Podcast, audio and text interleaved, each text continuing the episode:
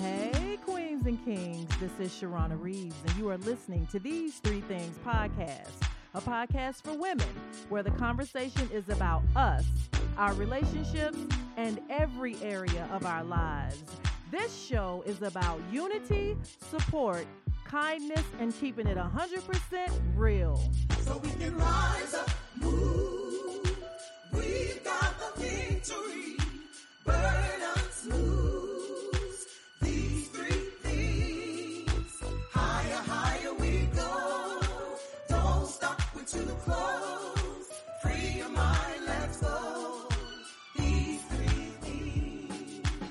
Hey, Queens, Kings, and good people. I am Sharrona Reaves. You are listening to These Three Things podcast. And man, let me just tell y'all, I just want to say thank y'all. And I appreciate all of the feedback that I get, especially from the mother and son relationships episode. I love that you guys appreciated my son's honesty. I will tell you though, I mean, it takes courage to speak about your life and share it with people, especially your failures. You know, successes are much easier to talk about, but one of the purposes of these three things is to keep the conversation real. That's the focus here at all times, is to keep the conversation real. It would be much easier and much more comfortable to hear that I did everything right as a mom, but the reality was I was on the road a lot. I was away from home a lot. And to hear my son tell me that when he needed me most, I wasn't there, so crushing to hear. So crushing to hear because you always want to be there for your children. So it's very important that we have these real conversations for you moms out here who have busy, hectic careers or busy, hectic lives or not even a career. Let's just say you're involved in a lot of things and you're not recognizing that you're not putting the time in or being there for your kids when they need you to. So it's hard putting your failures out here or things that you didn't do that were so great. But again, uh, that's not what this podcast is about. I'm not trying to be perfect over here at These Three Things podcast. I want to be real. I want to be authentic. I want to be genuine and transparent. And a lot of times, y'all, the reasons why we don't have these type of conversations is because we care too much about what other people might say or think about our lives. And I'll be honest with with my listeners. At this point in my life, I'm not worried about that. I could care less. And you know what? None of my guests care either. This is why I always big up the guests who come on these three things podcast because all of my guests have come on the show and kept the conversation 100% real, sharing their experiences, talking about areas in their lives where they've struggled, talking about therapy, talking about love, talking about loss, talking about relationships, the dynamics of relationships in their lives, the men and the women. Everybody who's come on this show has bared their business and could care less what the next person thinks. And that's what I love. That's why I am, you know, every guest that I have, I feel like is my favorite. But I really do have to give a shout out to all of the guests who have been on these three things podcast. I know last week I celebrated my one year anniversary. July 21st, 2020 was the day the first episode of these three things podcast was launched. My little pie baby is now a toddler. She's a year old. So I'm excited about that. And I'm excited that my audience continues to grow with each episode. That just means the most to me and all of you who share it. What I really need for y'all to do though is go start leaving reviews. Apple, Pandora, iHeartRadio, you can leave reviews on any one of those platforms. Go leave a review. You're listening to the show. Go take two minutes out of your day and go and leave a review and tell me what you love about these three things podcast. Tell me why you're listening to the show. I really want to know that. And it's just really great for the growth of my show. So I appreciate all of you for going and doing that today. And you know what? Based on the emails that I've gotten, those conversations that I've had with my guests have helped a lot of people. And that is what these three things is about. We not out here worrying about what a self-conscious person might be thinking. My guest and I are out here trying to have real conversations that inspire us and grow us and challenge us to check ourselves and be better. And that makes me happy. I did an episode on happiness, so I'm just letting y'all know that that makes me happy. Okay, so let's get into today's episode. I am introducing you guys to the queens of Houston Judy, Ebony, and Tamika. Let me just tell y'all, let me give y'all a little background story because it's always a story with me. I don't know how it always ends up being a story with me, but I got stories. I got to tell them. So here we go. I had scheduled a flight to go to Houston. Get to the airport. My flight has been canceled because we've got bad weather over here in Savannah. So I have to call Tamika. You guys will remember Tamika from the very first episode of season two with her book, Grateful and Greedy. If you have not listened to that episode, go back and check Tamika out. This sister is the real deal, has written a great book called Grateful and Greedy, a former athlete who now owns her own business, Grit and Grind Athletics. We'll talk about it a little bit in this episode. But if you want to know more about Tamika, you can go and listen to uh, her episode. So I had to call Tamika and tell Tamika that I wasn't going to make my trip because my flight's been canceled. And I was kind of bummed out because I'm always excited to go to Houston. Love going to Houston. And I'd already flown to Houston once to interview Tamika. So I was looking forward to going back because I was going to get to hang out with Judy and Ebony, whom I had not met. Well, a few days later, Tamika reaches out to me and she says, Hey, I got to come up for a thing in Atlanta we're thinking about flying into Savannah and just doing the episode in Savannah. I'm like, what? Say what? Say less. Let's go. They book their flights. They fly into Savannah. I pick them up from the airport, and we just had the best time. I literally felt like I had known Judy and Ebony forever. And this is really starting to be like a pattern with me and my relationships with the people who are on the show. Like we get together and we just vibe. And so I'm loving that energy because it lets me know that I am interacting with people that I should be because the vibe is always good and the vibe always matters too.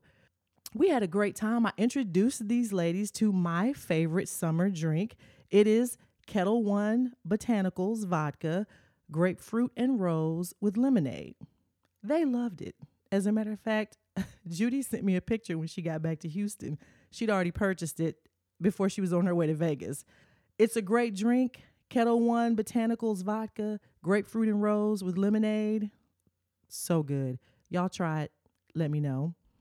Dr. Patricia was with us by phone, and we talked about Black women and stereotypes, and we focused on Mammy, angry Black woman, strong Black woman, Jezebel, and Sapphire. I don't know how much we'll get to in this episode because I'm recording this before I have started editing, but I can promise you this will be a two part episode.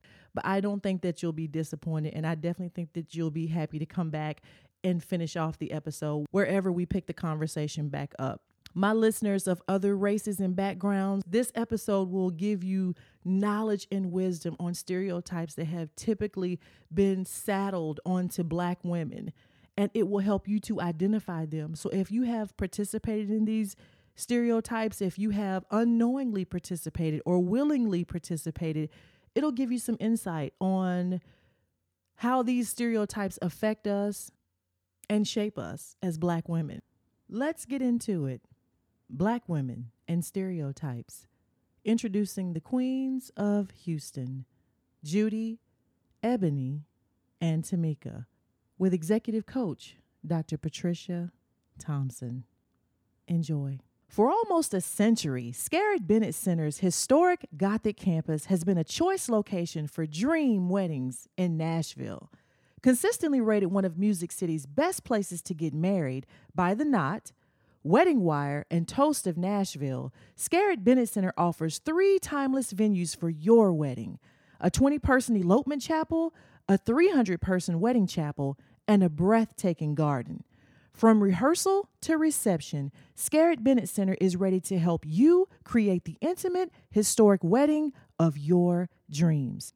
Visit our website at scarrittbennett.org forward slash weddings for more information. Hey, this is Sharrona Reaves, and you are listening to These Three Things podcast. I am going to be introducing to these three things audience the queens of Houston. Y'all hate my applause button. I know. My fans like, girl, will you find another button besides that applause button? no. no, ma'am. I like my applause button. It does what it does. Let it do what it do.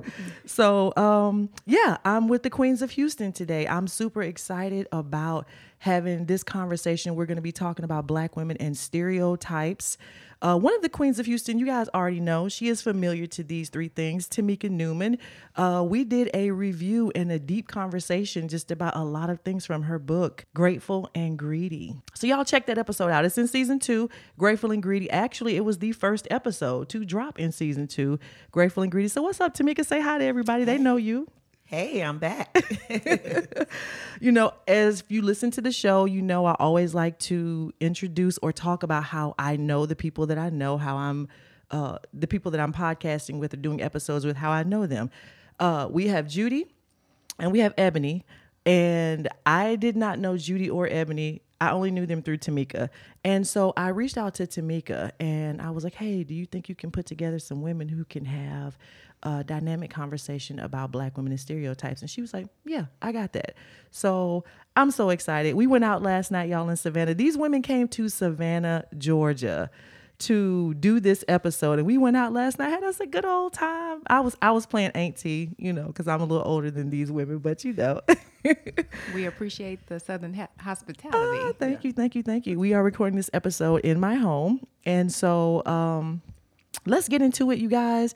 Uh, let's do first introductions first. Uh, so, as I said, you guys know Tamika Newman from her Grateful and Greedy book. Uh, Tamika, welcome to these three things again.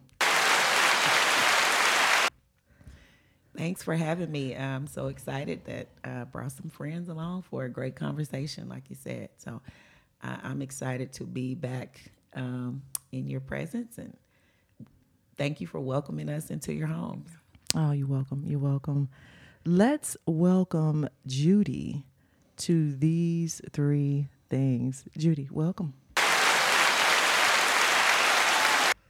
Thank you. Thank you for having me. Um, thanks, Tamika, for also um, really introducing me to this situation. It's, it's um, super excited.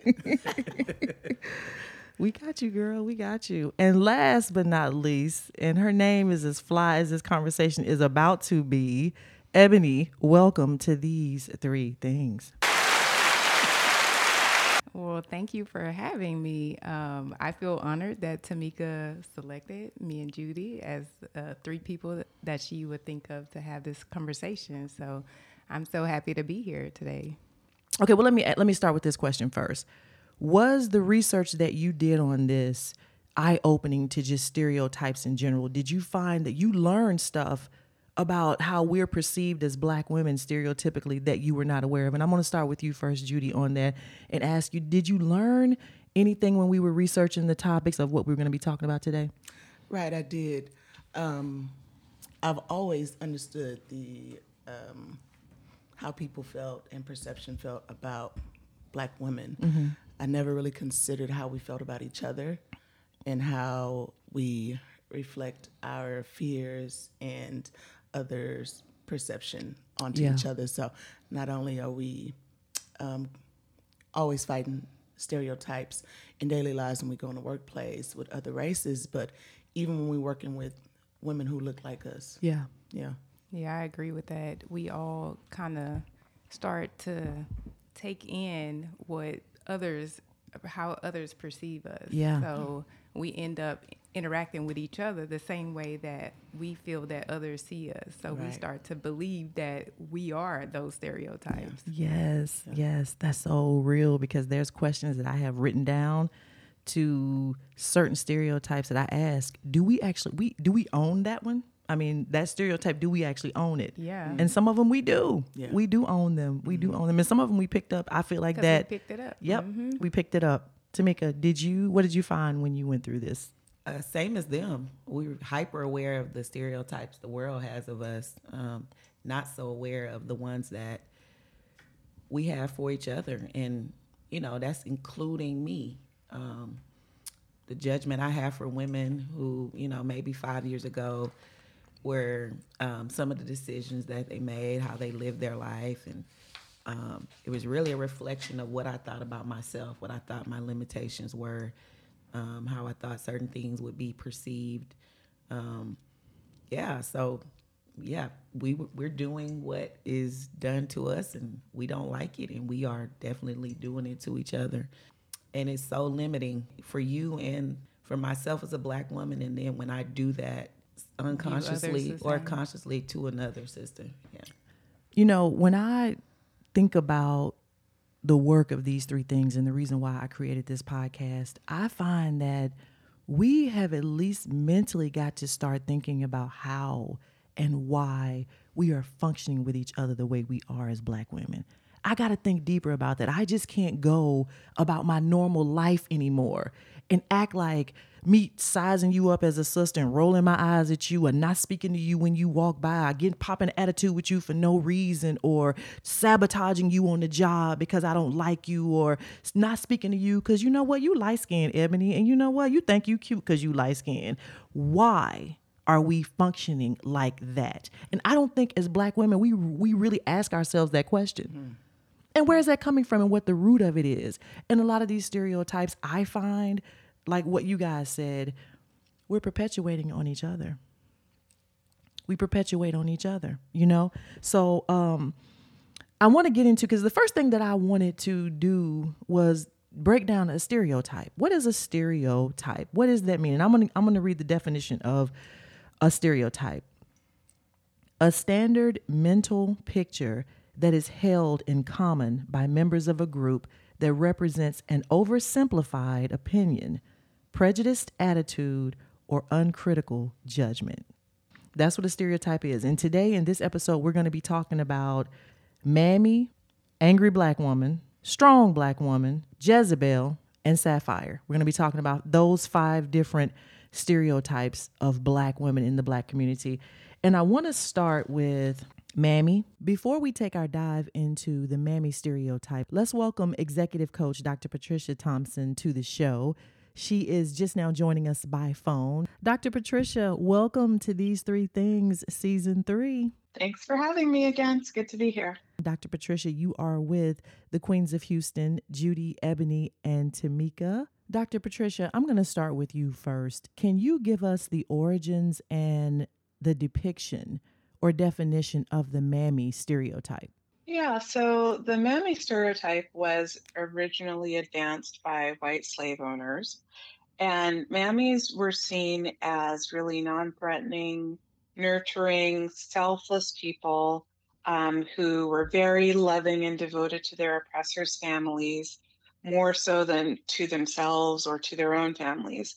And she was often depicted as someone who was, you know, very dark skinned and overweight and, you know, having a kerchief on her head and being asexual and very religious and just was really prepared to sacrifice her life for their benefit.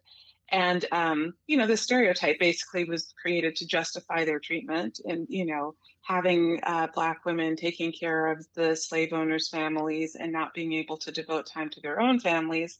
Um, but at the same time, it also made them seem less threatening to have in the home if they're these asexual creatures who, you know, no one supposedly would be ever attracted to. Mammy was the one that jumped off the page to me immediately when I started my research. I could identify Mammy right away. Did you guys find that to be the same? Definitely. That was the first example that I had of a, a stereotypical woman. My grandmother was, uh, I felt, in my view, that that mammy, um, she she played that mammy role to the T. She was a woman that gave up her whole life. Um, she for the sacrifice of her kids. She was not educated. She was very dependent on my grandfather.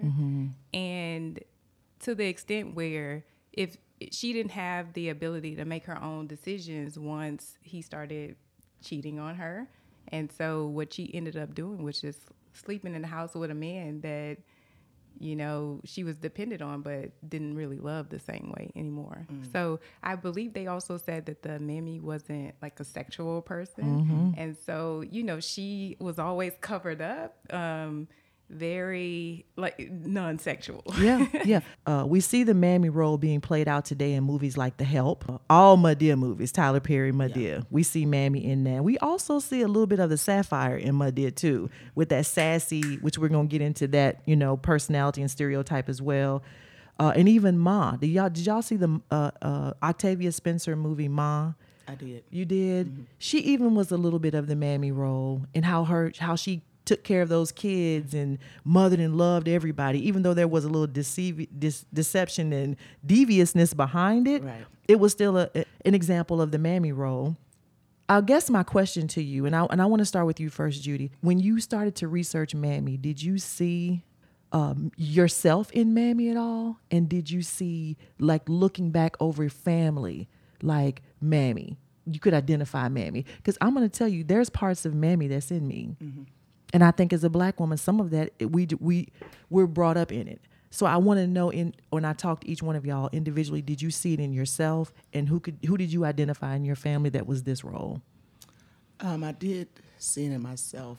Um, just the mothering aspect. You find yourself, especially when you're around. Um, we we even mother each other as grown women. Mm-hmm. You know, uh, with my friends, everybody has a certain role.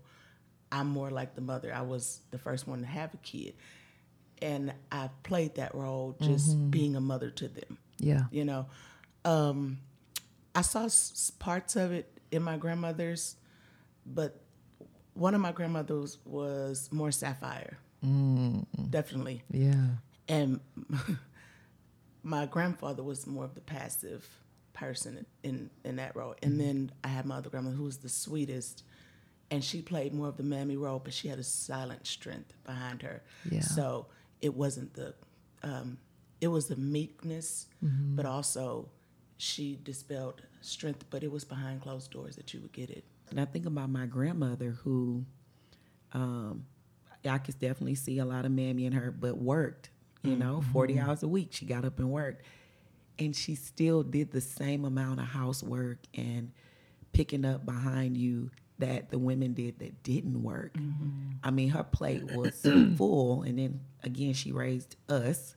So she was raising kids for like 25, you know, 20, 30 straight years. It was a kid to raise Um, but it, it looked different. But she was definitely, um, you know, a mammy. You know, my grandmother would get in at four thirty.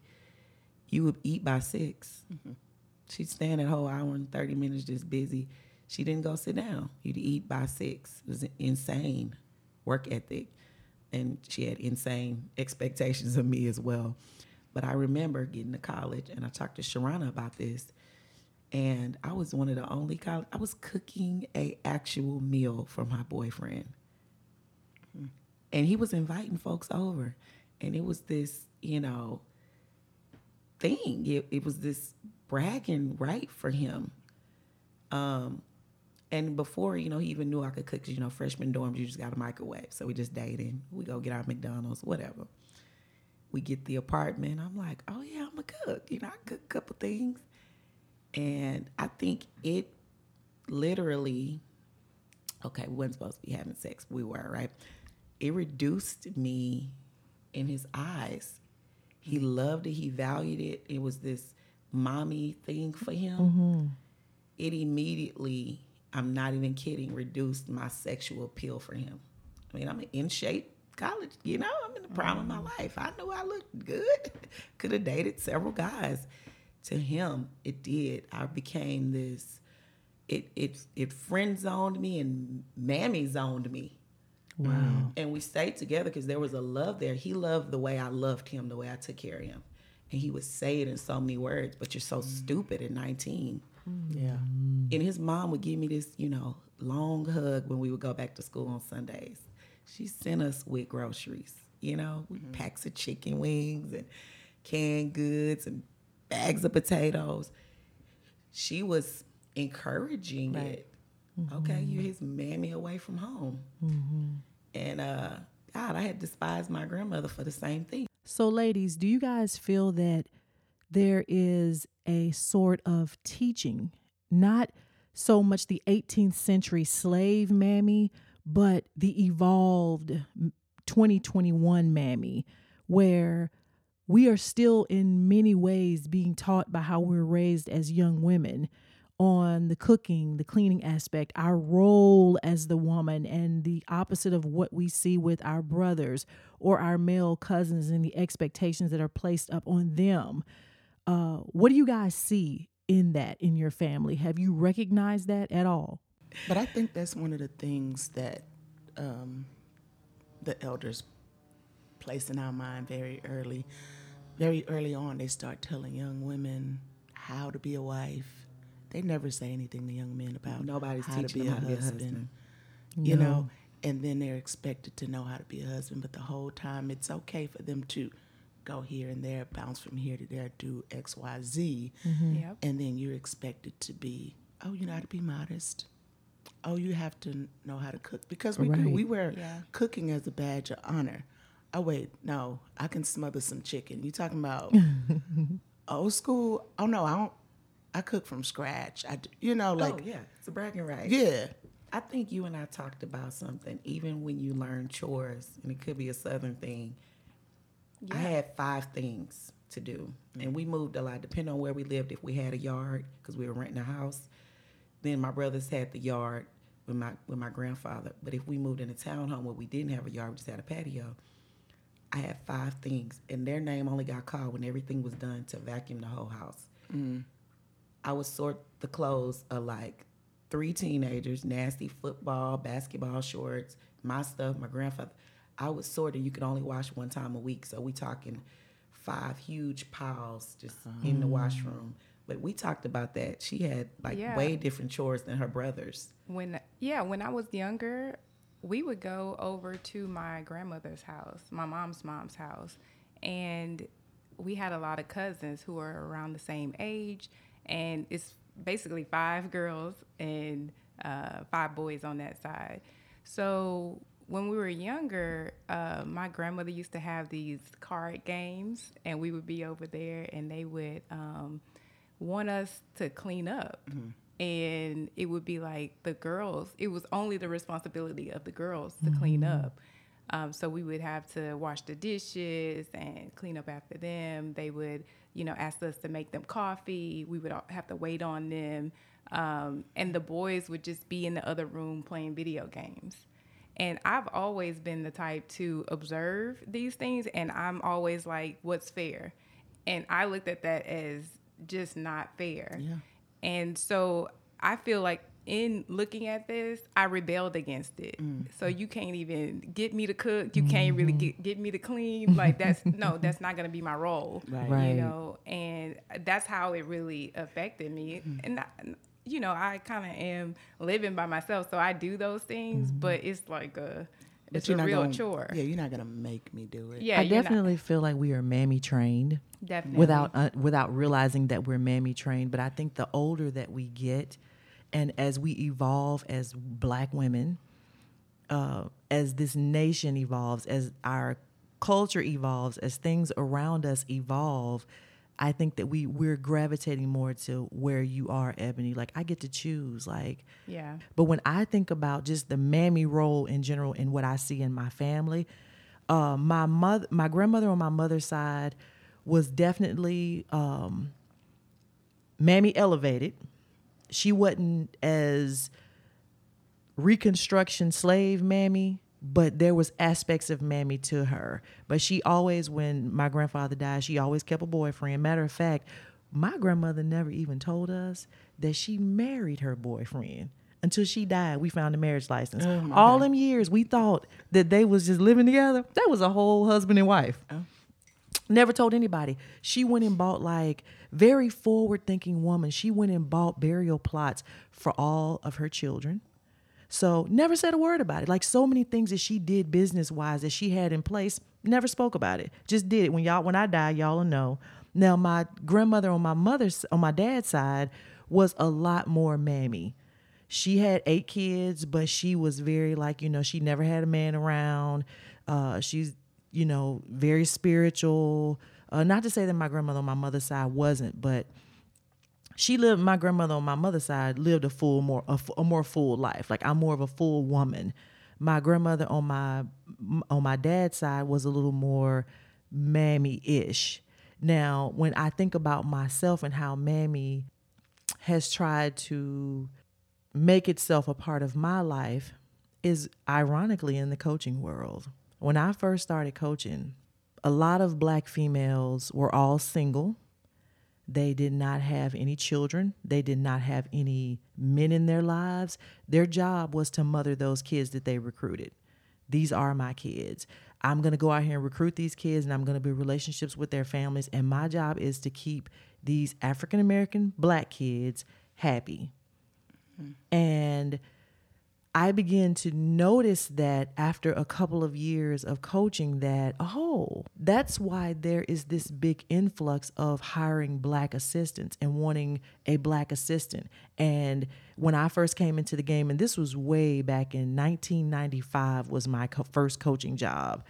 This was a whole like well they want we want them to be able to speak well we want them to look a certain way we want mm. them to all of these things that they wanted for us to have so that I could do well in a white home if we're recruiting a white kid. I can go into a white home and, you know, articulate myself and have, you know, intelligent conversation. But more importantly, I need you to be a person that can go into a black home and get these black kids and get these black kids to come and play. And I still feel like today, a lot of programs that's still being perpetuated a lot in college women's sports. They hire us as the black people to go and get them. And then when you get them, you're expected to be mothering. Or now, when, when I started in 95, it was to mother them. This generation don't want to be mothered. They don't want you to mother them. This generation wants you to be cool with them. They want you to be best friend. They want you to be homie uh, I had just had this conversation with a, in another interview that I just did recently where I talked about how it wasn't that I didn't want to be friends with the kids of today. It's just that some of the things that were being expected of me to be with this generation of kid, I no longer agreed with. And my job, honestly, if I really love you and care about you, is to prepare you for what I know is coming for you. Not just to keep you happy so we can go out here and win these games. We got to win these games. You know, I want to keep you, you know, satisfied and keep you up. That's all part of it.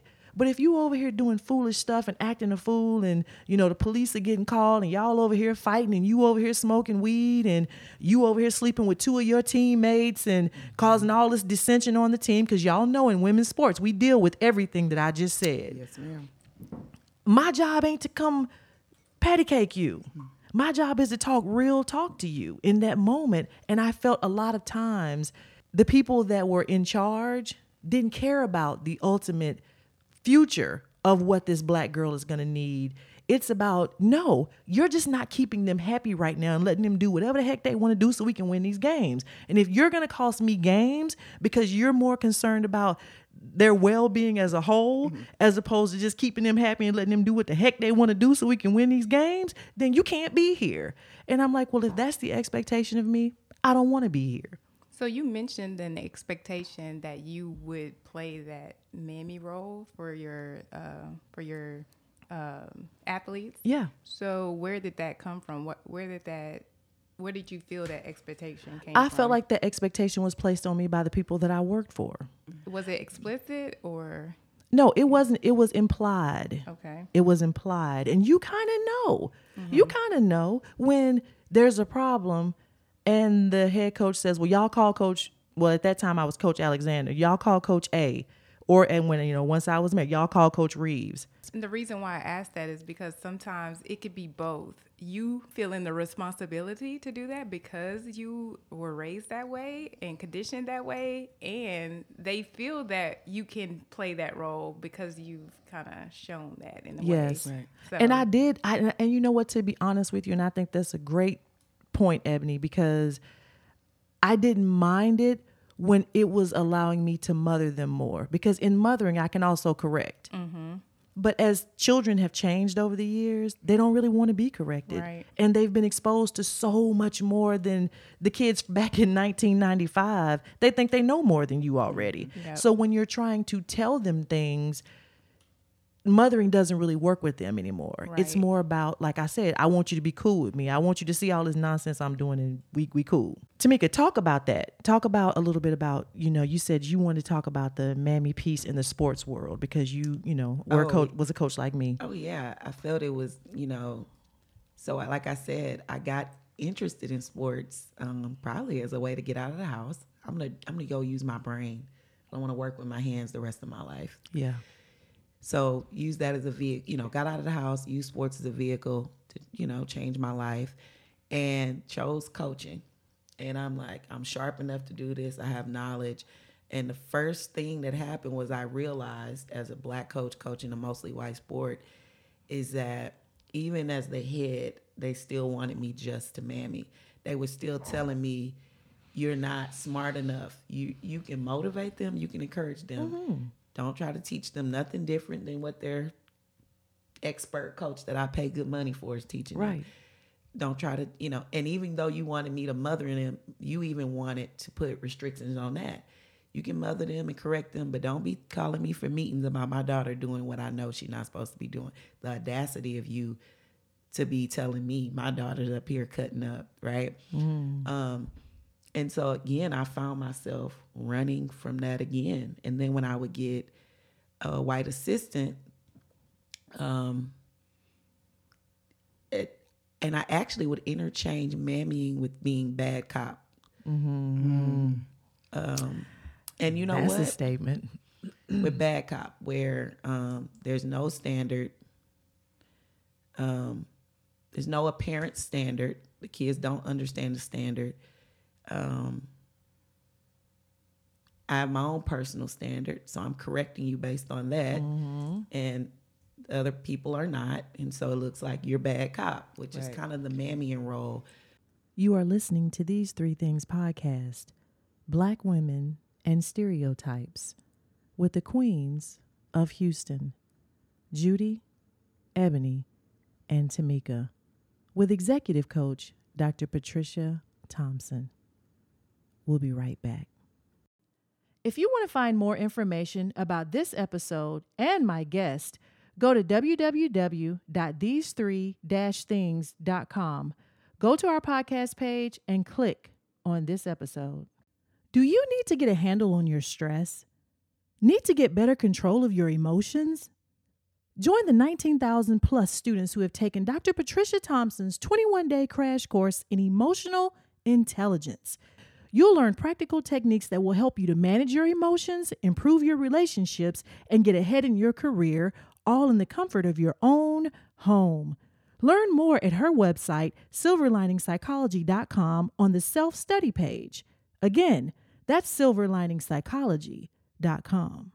But in in me doing the research, they talked about this transition from different. The mammy was the first stereotype. Then Yes. you transition to like this angry black woman. Yes. Because these people were getting fed up with not being appreciated. Then you got the next generation where I got to feel like I'm, you know, s- sexy so that I can be appreciated and things like that.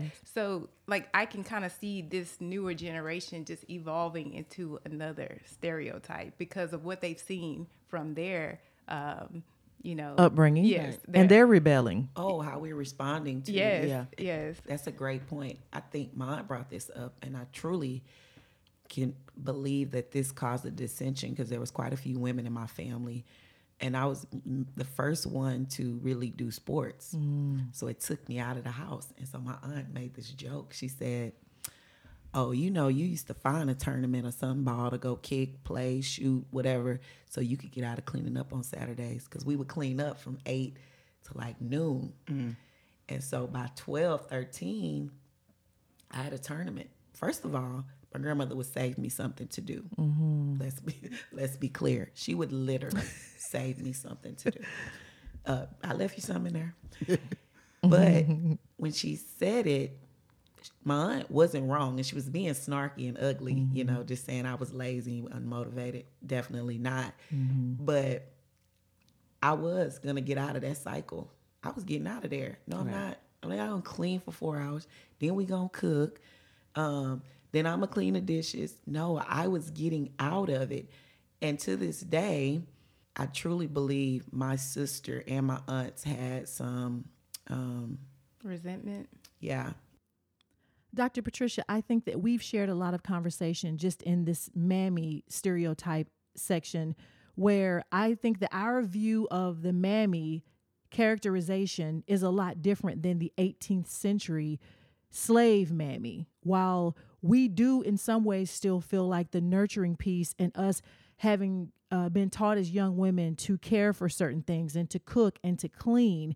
But what I am noticing just in each one of the conversations that I'm listening to, there are some characterizations and some similarities in uh, the 18th century mammy and the current mammy that is true. There is some legitimization to how we are raised that have been taken from uh, that stereotype, wouldn't you say? I think a lot of women naturally tend to be very nurturing and caretaking. But, you know, if you think of an enslaved woman at that time, she had no agency in her life.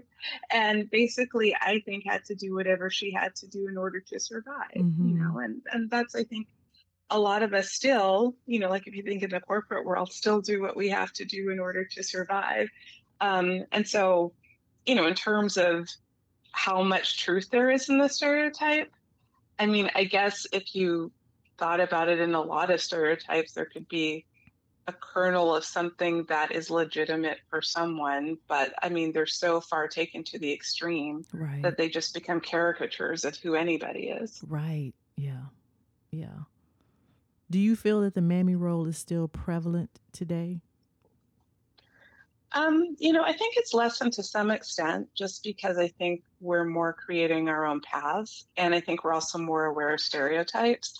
Um, so, you know, like I think you all were talking about the movie The Help.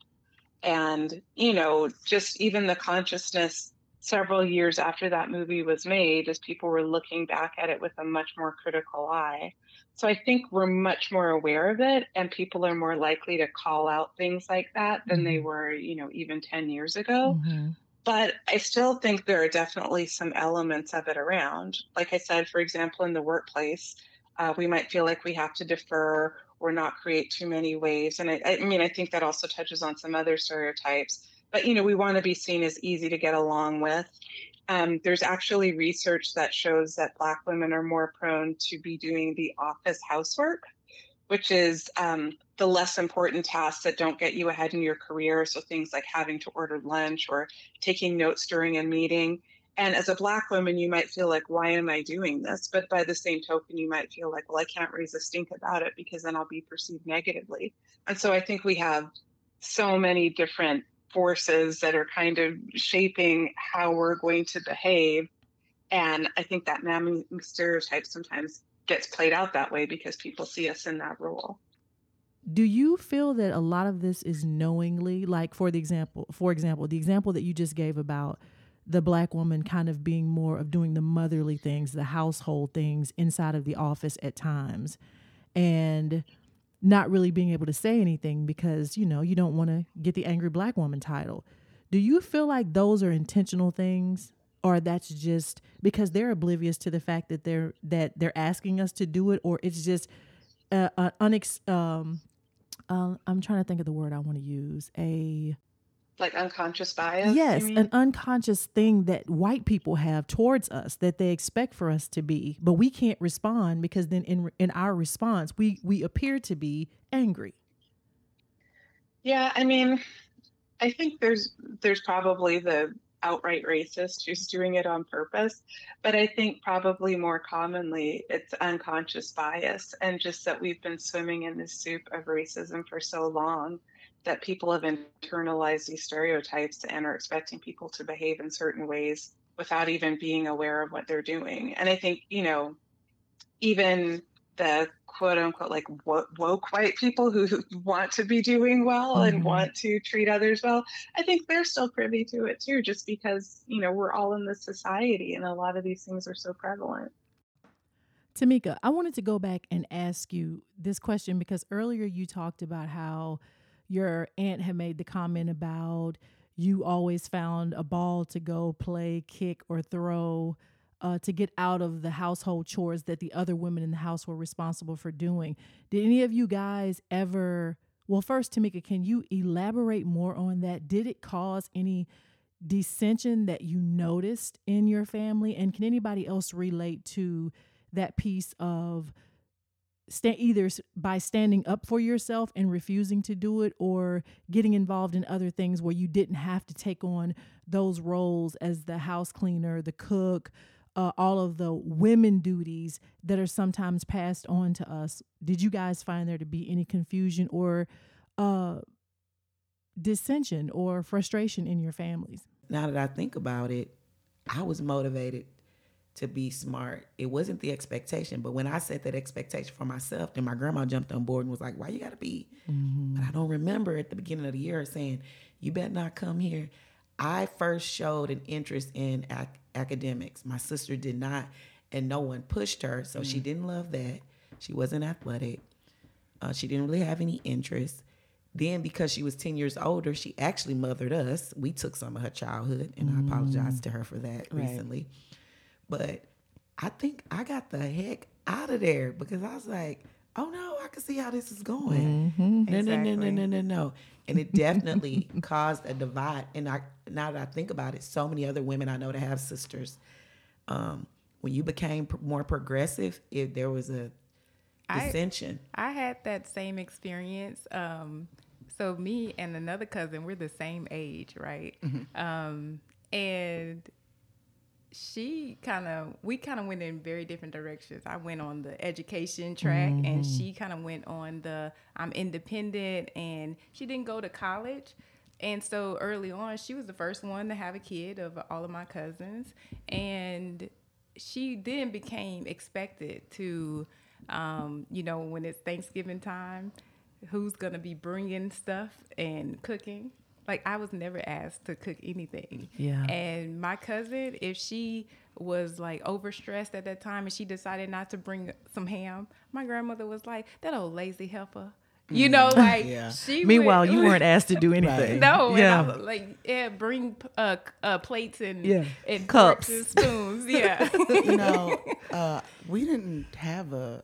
My mother had a very. The expectation was the same for everybody. My grandmother was that way too. Mm-hmm. Now I spent more time with my grandmother on my mother's side. Mm-hmm. My father's side, when we would come over there, it'd be dirty dishes, and I mean the dishes had to been there for a month. I don't know how long. I know the water was so filthy. Mm. And my uncle stayed across the street from my grandmother. So he comes over and he says, Y'all need to clean these dishes for your grandma. You ain't- and she- My sister has always been sassy mm-hmm. and didn't care. I would have done it. I just was gonna go home and tell my mom, like, don't don't bring me over there no more. They got us mm-hmm. cleaning. My sister stood up there and she said, We ain't washing them dishes. Them mm-hmm. dishes been there before we got here. Right. you see what I'm saying? That rebel, like. yes. Then she became sassy. Like I'm tired of this. No, we not finna be doing all of this up in here. He's So- like, who you, who you talking to? She said, I'm talking to you.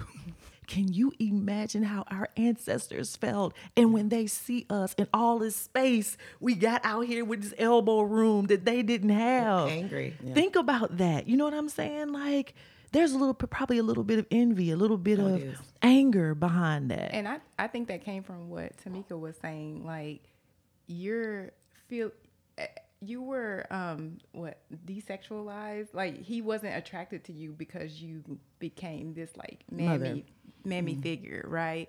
And you're doing all these things. You thinking I'm I'm catering to him. I'm showing him what I can I'm- be, what you yeah, getting. Yes. Yeah. And then it's not even appreciated because you, like you're doing that. It kind of reminds him of his mother or his grandmother or something like Oh, that. right. Oh, and yeah. so you also now feel unappreciated. Then you that's where the anger comes from. That's where the resentment builds up and things like that. Ooh, And mm-hmm. then at me, I'm watching this like you know, I'm seven years old. My grandmother is keeping me on my dad's side, and I see just an underappreciated woman, mm. you know, and someone. And once, when when I learned the story even more, because you know, our families keep secrets, mm-hmm. right? All black families. right. The worst thing ever. And so, you know, things started developing. My grandfather died oh, we got an extra uncle. Okay. And you know, so you start hearing all of these stories. Oh, that's the reason why she used to live in the. Uh, Yeah. She used to sleep on the couch. He used to sleep in the back room, and she was just so dedicated to her family. Yeah.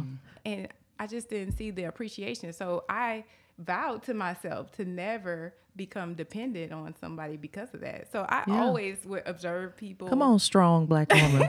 And I, yeah, and that's how Come I on, strong black woman. to Yes. the strong black woman role. And so I was always achieving, trying to be independent, doing my thing because I'm never going to be dependent on a man. I do want to say this because I think we have to give homage because honestly, it breaks my heart. Like I could cry real tears when I think about our ancestors and women who were full women, just like the four of us sitting here, dynamic women who had so much to offer this world, who never got a chance to even get a sniff of what we have been able to accomplish, do, see, travel to, experience, mm. that just had to stuff that down way down deep. And that breaks my heart for them. Y'all, I really just heard a story of my aunt. It made my skin crawl. Like I'm getting teary right Yeah. now because she died taking care of my grandparents when they got sick. Yeah. Mm. But she also like put her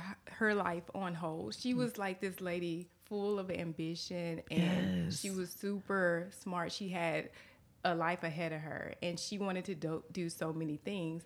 And when she was married, her mother-in-law got sick with Alzheimer's and the mother had to move in. She that she stopped working to take care of the mother and it my cousin explained this as a really dark time. She was so like before this happened, she was a vibrant woman. Yeah. When this happened, like sh- her energy levels went down. She was not the same person. Yeah. She was kind of like in a depression. Mm-hmm. And then after their grandmother dies, she decides she wants to go back to school, but then my grandparents get sick. Mm. She starts taking care of them. And then she's also in a she starts her PhD program. She's going into administration, then she gets sick. Mm. So she never got a chance to live out her own dream. Mm. And my cousin said to me she felt like she was a failure because she never lived up to what she came here for. The mammy role disgusted us, disgusted us in some ways, and we didn't want it and we rebelled against it.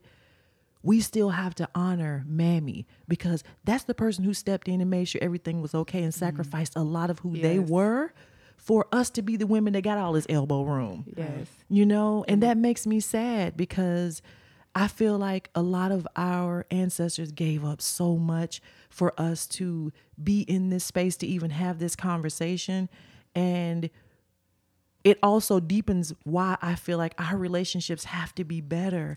Black women, they gotta be better because there's so many black women who have sacrificed and gave up, who had ambitions and dreams and goals that gave up so that we could have. And it's our job in, you know, moving forward as women as we age to leave something behind for the young women that's mm-hmm. coming behind us.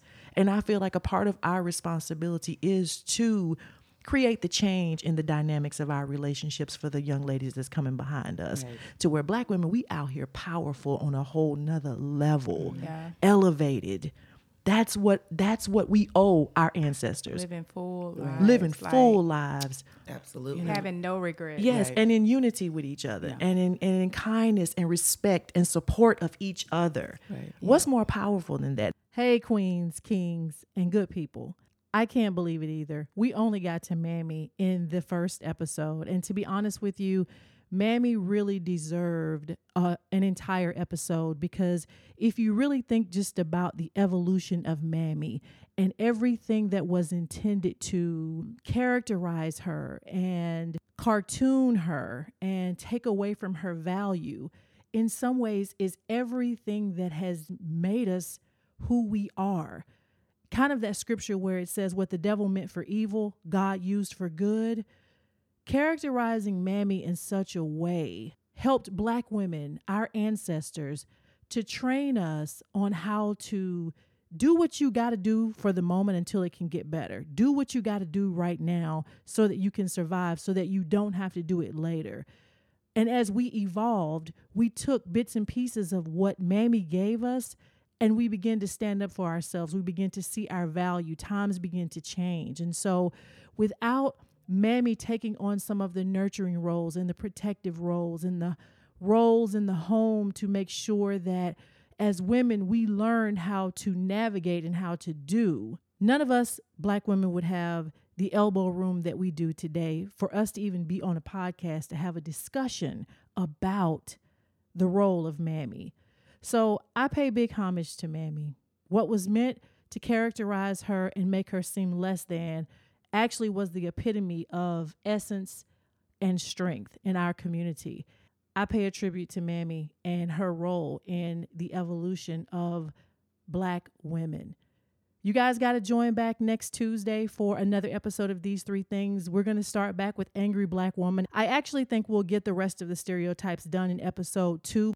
I'll see you next week for a new episode of These Three Things podcast. I am Sharrona Reaves. I am with the Queens of Houston, Judy, Ebony, Tamika, and of course, our resident therapist, executive coach, Dr. Patricia Thompson.